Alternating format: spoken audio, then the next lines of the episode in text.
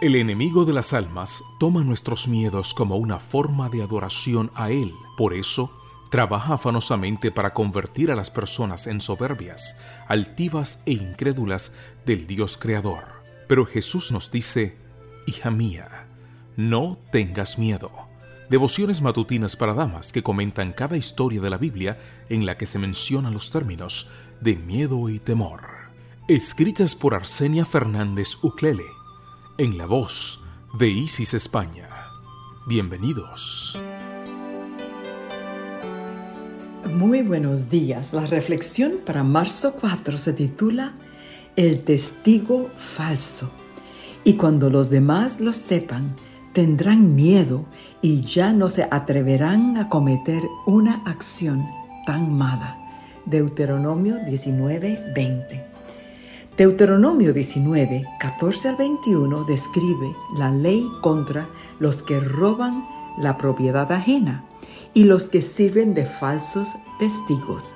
El daño a la reputación era equivalente al robo de pertenencias, pues quien habla falsamente contra su prójimo está robando su reputación y buen testimonio. Era necesario que hubiera dos o tres declarantes para atestiguar en un juicio. Esto colocaba en los testigos una grave responsabilidad, ya que el informante se constituía en el principal verdugo contra el acusado. El testigo falso recibía el castigo que pensaba infligir al acusado. Deuteronomio diecinueve veintiuno. La ley tenía como finalidad estimular al testigo a ser veraz y cuidadoso en la formulación de sus acusaciones. Al testigo falso se le aplicaba la ley de la retribución, comúnmente llamada la ley del talión u ojo por ojo y diente por diente.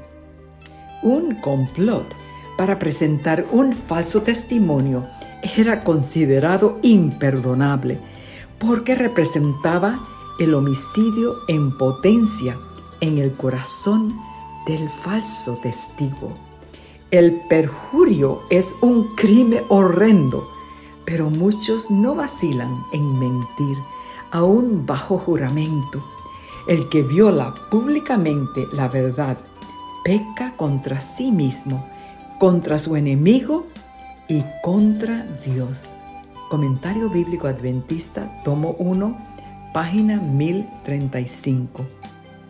Aunque en el mundo occidental de hoy no recibimos penas legales por mentir en nuestra vida privada sobre alguien o por levantarle un falso testimonio a un prójimo, no acusemos a nadie ni hablemos mal de nadie. No hagas malos comentarios de personas que están ausentes y por tanto no pueden desmentir tus palabras. Recuerda que quien habla falsamente es un homicida en potencia. Por eso, di solo cosas buenas de las personas que conoces y no permitas que nadie te hable mal de otras personas. Cuán cuidadosos debiéramos ser para que nuestras palabras y actos estén en armonía con las sagradas verdades que Dios nos ha encomendado. Cuando se asocien entre sí, pongan guardia a sus palabras. Que su conversación sea de tal naturaleza que no tengan necesidad de arrepentirse de ella. Si se pronuncia una palabra perjudicial del carácter de un amigo o hermano, no estimules nunca este perverso modo de hablar, porque esta es la obra del enemigo.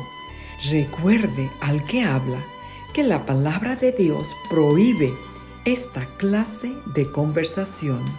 Esto se encuentra en La Voz, su educación y su uso correcto. Páginas ciento treinta y ocho y ciento treinta y nueve. Que tengas un bendecido día.